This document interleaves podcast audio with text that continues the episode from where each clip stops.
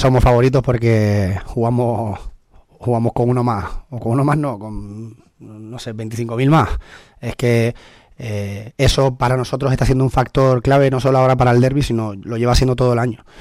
Que estemos compitiendo también en casa y, que no, no estuviéramos invictos hasta el otro día, obviamente es por la ayuda de la gente. Y eso va a ser el factor que, que nos ayude.